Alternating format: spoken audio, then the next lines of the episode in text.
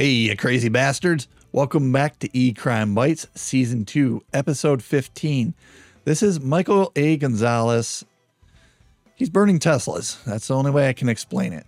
And if you've missed Act 1, because this is Act 2, if you missed Act 1, which gave you the background to all this, I do recommend that you go back and listen to it. If you're on YouTube, I'll put a link up here so you can actually go back just by clicking there.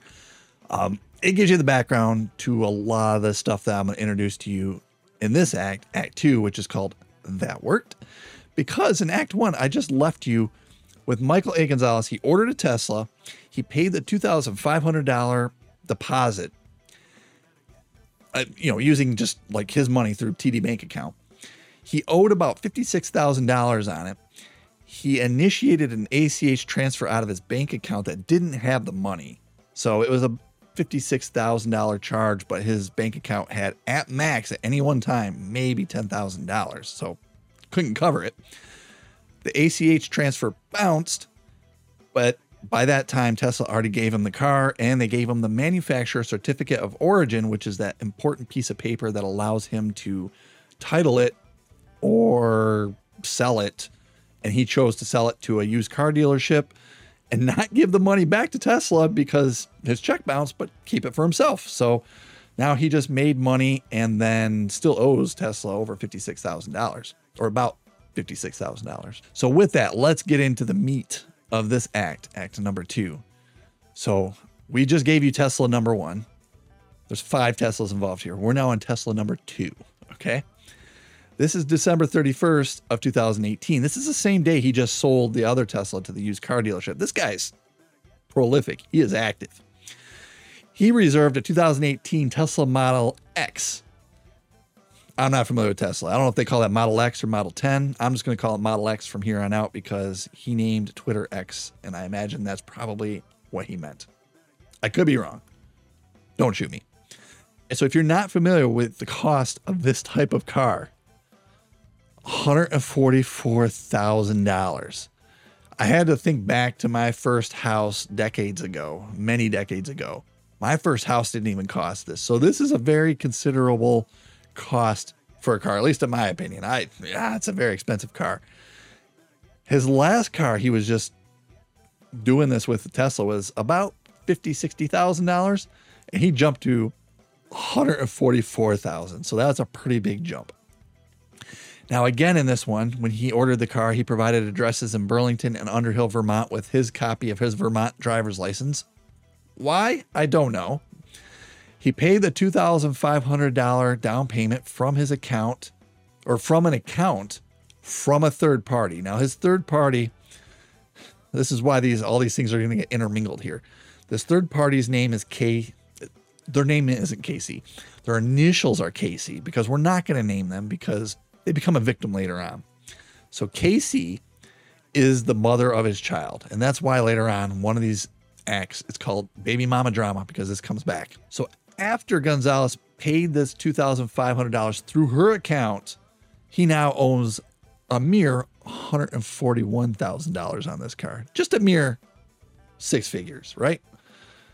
Well into six figures. Not even just into six figures, well into six figures. So he then pretends he's going to pay the balance on this, just like he did the last one.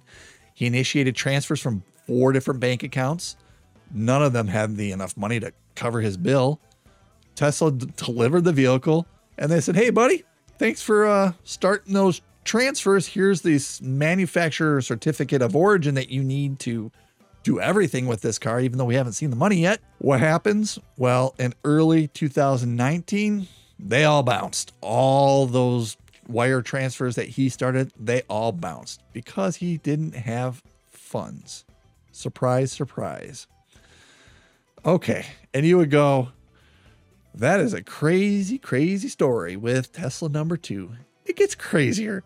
Here's a little tidbit, not electronic crime related, but I thought it was kind of humorous.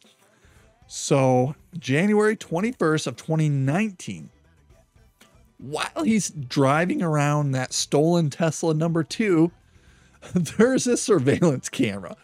And the surveillance camera picks him up charging this Tesla at a supercharger station near Berlin, Vermont. So imagine there's a camera that has the superchargers in view of it, and there he is. He pulls that car in to charge it. Okay. After he's done charging it, he goes into the store, fucking steals a $1,200 rocking chair, places it into the Tesla, and drives the fuck off with it. So now he stole a rocking chair. And I'm sitting there thinking, holy shit, a $1,200 rocking chair. Like, this rocking chair, was it made of gold? I, I mean, that's such an expensive price tag for a chair. It's got to be custom or something. It had to be an amazing rocking chair. So amazing that it was like enticing for him to steal, jam into a Tesla, and speed the hell off. All right. So, like his other car, there's a point where Gonzalez is like, ah, I'm done with this. And on January 22nd, he decides to sell it. He lists this one on Craigslist. He sold this one for 90K. So, pretty big jump from almost 150K where he bought it. He said on the Craigslist ad, he says, you know, he, he listed for sale for $108,000 at the time. And he's, he used words like mint condition, highest end Tesla model, 2,000 miles, was one $149,000 new. Mike. Yeah, he puts his damn name in there. So then he sold it for $90,000. Like I said, he got $60,000 cash. I've I've never held on to that much cash. I couldn't even imagine. It must be a briefcase, right? Who knows? $30,000 of it is a check. And I imagine when Gonzalez, being the schemer he is, gets $60,000 worth of cash and $30,000 worth of check, probably goes, well, at least I have $60,000. If the $30,000 bounces, at least I still have this 30, the 60,000 and you know, the car's stolen, so I still made $60,000, right? So when the buyer bought it, Gonzalez provided that manufacturer certificate of origin to the buyer. So it looked legit. Now, Gonzalez never took any of that money and paid Tesla back. He still owed over $140,000 to Tesla on Tesla number two. Now we get into Tesla number three. And this is just a couple days later. This is January 24th of 2019. They agreed on a $152,000 price for another Tesla 2018 Model X. Delivery address on this one was in Dunalton, Florida. I may have mispronounced that. Dunalton, Florida, with a copy of a Florida driver's license. Now, he used a PayPal account to pay the down payment of $2,500. And then he initiated the ACH transfers like before without the sufficient funds to cover it. And two days later, Tesla delivered this car from a store in Tampa, Florida. Tesla did not, did not provide the manufacturer certificate of origin. So that piece of paper that Gonzalez needs to register it or sell it, he does not have it in this case. So I imagine at this point, he's probably shitting a brick going, What am I going to do with this car? Right? What would you do? Right? If you were in his position, would try, I don't know. Like, would you just abandon it? I don't know. What would you do? You had a, you had a car that's obviously stolen at this point where you can't register it or sell it to anybody. Gonzalez, he decides he's had enough. He needs a break. He says, I'm to go out. I'm to relax. I'm to do a little ice fishing. This is February 24th of 2019. He said while he was out there, he drove his Tesla out onto the ice. He was ice fishing. The Tesla started hissing and caught fire. Caught fire. Okay, so he drove his car out there on the ice. Now, listen, I come from a northern state originally, Michigan. I've seen people drive out on the ice. So, southern states, you're probably going, that sounds crazy. No, people do this. I don't know if I drive a car like a Tesla out on the ice. I'd probably drive a four wheel like SUV out there because usually there's snow and stuff like that. But hey, he drove it out there and then he claims it just magically caught on fire and burned. Okay. Now I have a picture of this Tesla that I'm putting on the screen for you now. This is the evidence. This is the Tesla that burned. You know, he's not even really that close to shore, right?